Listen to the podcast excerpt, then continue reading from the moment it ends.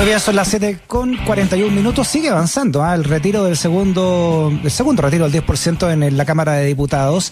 Eh, la Comisión de Constitución de esta Cámara de Diputadas y Diputados había aprobado ayer no la indicación que permitía el segundo retiro del 10% en una sola cuota y además se aprobó la reforma que busca que los enfermos terminales puedan retirar eh, sus fondos de pensiones.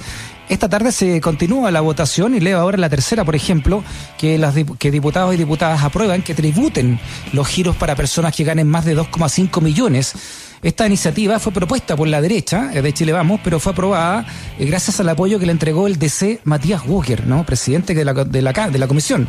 Esto sí, eh, dice se pagará impuestos si los giros son mayores a 35 UFs. ¿En qué va todo esto? Lo hablamos con el periodista de veritascapitur.cl, Oscar Cáceres. ¿Cómo está Oscar? Bienvenido a Razones Editoriales. ¿Cómo estás Freddy? Buenas tardes, gusto de saludarte. ¿Cómo, ¿Cómo va todo eso? no Porque se van puesto indicaciones y indicaciones en esta comisión. ¿Qué se ha sabido? ¿Qué es lo último?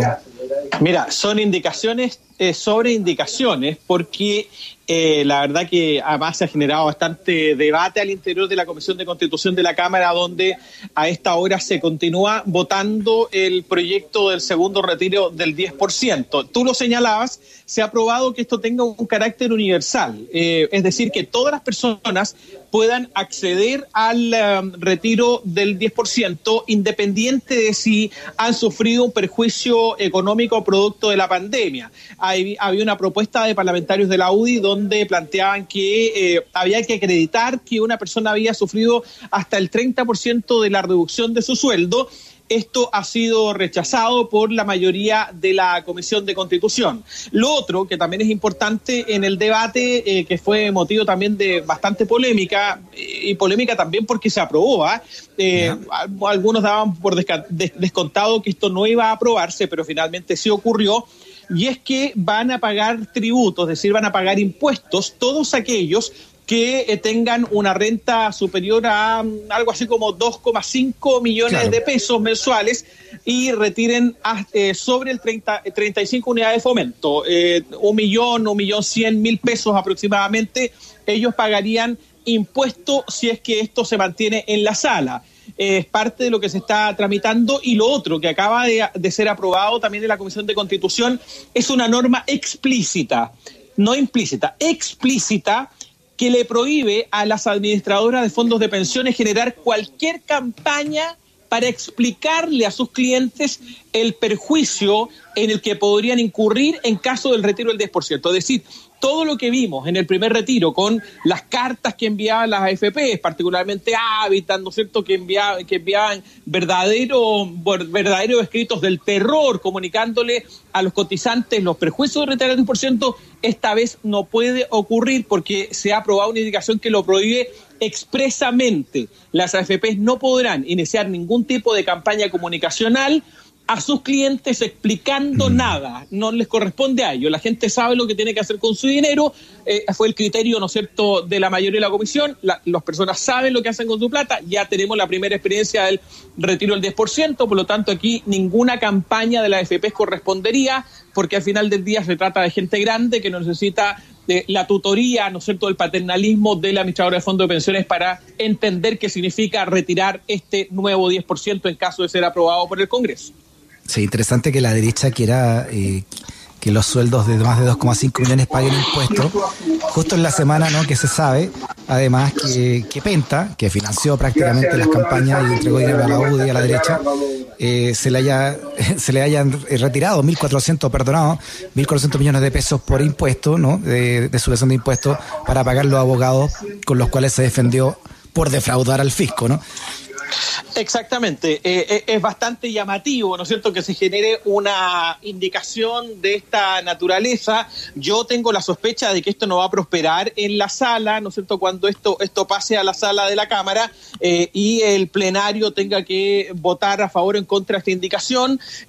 yo creo que se va a mantener el criterio original, pero hay una justificación respecto de que, de que hay rentas altas que, que, que, que estas platas las meten, por ejemplo, a la APB y logran un doble beneficio al, al, beneficiarse con el ahorro previsional voluntario y no pagar impuesto tampoco por aquello. Pero, pero claro, es una excepción a la regla, porque tú sabes, Freddy, eh, tanto como yo, que hay un estudio que se conoció la semana pasada respecto de que los chilenos en promedio ganan eh, 400 mil pesos. Por lo tanto, es bien excepcional eh, legislar para una minoría, que es muy minoría, aquella claro. que gana sobre 2,5 millones de pesos mensuales, pero efectivamente aquí desde la UDI particularmente se ha generado toda esta discusión respecto de que efectivamente las rentas altas deberían tributar algo que yo apostaría porque no va a pasar en el trámite cuando este proyecto se vea en la sala de la Cámara ya la próxima semana, porque el proyecto le están poniendo, le están poniendo rapidez en la tramitación acá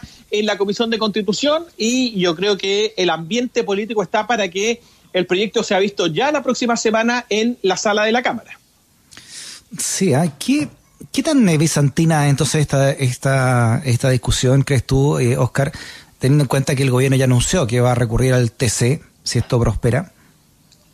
Mira, la, la, la, amenaza del gobierno y ha estado durante esta jornada el ministro Cristian Monkever acá en la Comisión de Constitución acompañado de su secretario Osa, tratando de salvar el punto del gobierno. Hay que recordar que el gobierno que viene a esta comisión a ser una suerte de veedor respecto de la tramitación de este proyecto eh, es bastante atípico porque el gobierno es colegislador en todas las materias de ley, tiene atribuciones exclusivas al presidente de la República respecto de una serie de, materias, incluyendo, por ejemplo, el, el, pago de impuestos. Establecer el pago de un impuesto, a, hay una discusión legal también en la Comisión, es prerrogativa del presidente de la República y no del Parlamento. Por lo tanto, es llamativo que el gobierno esté eh, mirando, ¿no es cierto?, desde la esquina qué es lo que están discutiendo los parlamentarios y que su única alternativa eh, desde el punto de vista de una acción concreta sea llevar el proyecto al Tribunal Constitucional. Llamativo porque el gobierno está en una situación del punto de vista de su popularidad, pero también del punto de vista de sus apoyos eh, ciudadanos, bastante mal. El presidente cada día está más mal en las encuestas en las que lo favorecen a él, como la encuesta académica históricamente y las otras, ¿no es cierto?, que se conocen, eh, y, y, nos da una señal distinta. A mí me llama mucho la atención que el relato gubernamental, el relato político, comunicacional del gobierno se mantenga en esto, en esto de la amenaza, ¿no?, que esto es malo para los cotizantes primero, que esto va a perjudicar las pensiones en el futuro y adicionalmente, ¿no es cierto?, ahora amenace con el Tribunal Constitucional. Eh, yo que estoy viendo la sesión, ¿no es cierto?, igual que ustedes, veo al ministro Monkever que entra y sale, entra y sale de la sala y aquí el gran ausente es evidentemente el ministro de Hacienda Ignacio Briones que eh, cada día más está más complicado también del punto de vista político, incluso hoy día surgía acá en el Congreso la posibilidad de una acusación constitucional por haber pedido el, eh, los datos de todos los chilenos eh, y algo que comunicó el Partido por la Democracia, el jefe de bancada del PPD, el diputado Raúl Soto hace un rato en el Congreso, es que la, la, solicitud ya se concretó. No sé si tú claro. sabías, eh, pero eh, eh, dice Raúl Soto que la Superintendencia de Pensiones ya entregó los datos que solicitó el ministro de Hacienda.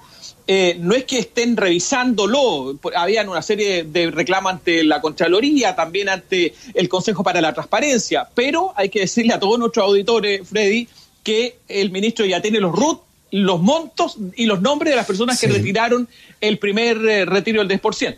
Sí, eh, es bien impresentable en todo tipo, de partida porque se le entregó, ¿no? Y ver si esto realmente cabe dentro de un marco jurídico que el ministro tenga y pida esa información eh, privada, ¿no?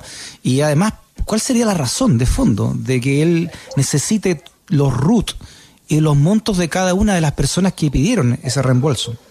Claro, porque dice el ministro que esto tiene un fin estadístico, que es para cruzar los datos, para determinar eh, qué eh, perfiles de personas pidieron el primer retiro del 10%. Pero la verdad que si un tema estadístico se trata, al ministro no necesita los RUT de los ciudadanos o ciudadanas para poder claro, acceder exacto. y para poder generar estas tablas, estos índices y conocer el perfil de las personas que han solicitado el retiro del 10%. Es llamativo, hay toda una discusión legal que se ha generado en las últimas horas respecto de si efectivamente corresponde la entrega de estos, de estos, de estos datos, pero eh, la discusión ya es tardía porque el ministro ya los tiene eh, lo cual, como te decía acá, el diputado Leonardo Soto del Partido Socialista ha dicho que están disponibles incluso para acusarlo constitucionalmente en virtud de esta solicitud, mm. algo que vamos a ver si tiene piso, pero al menos la amenaza está allí.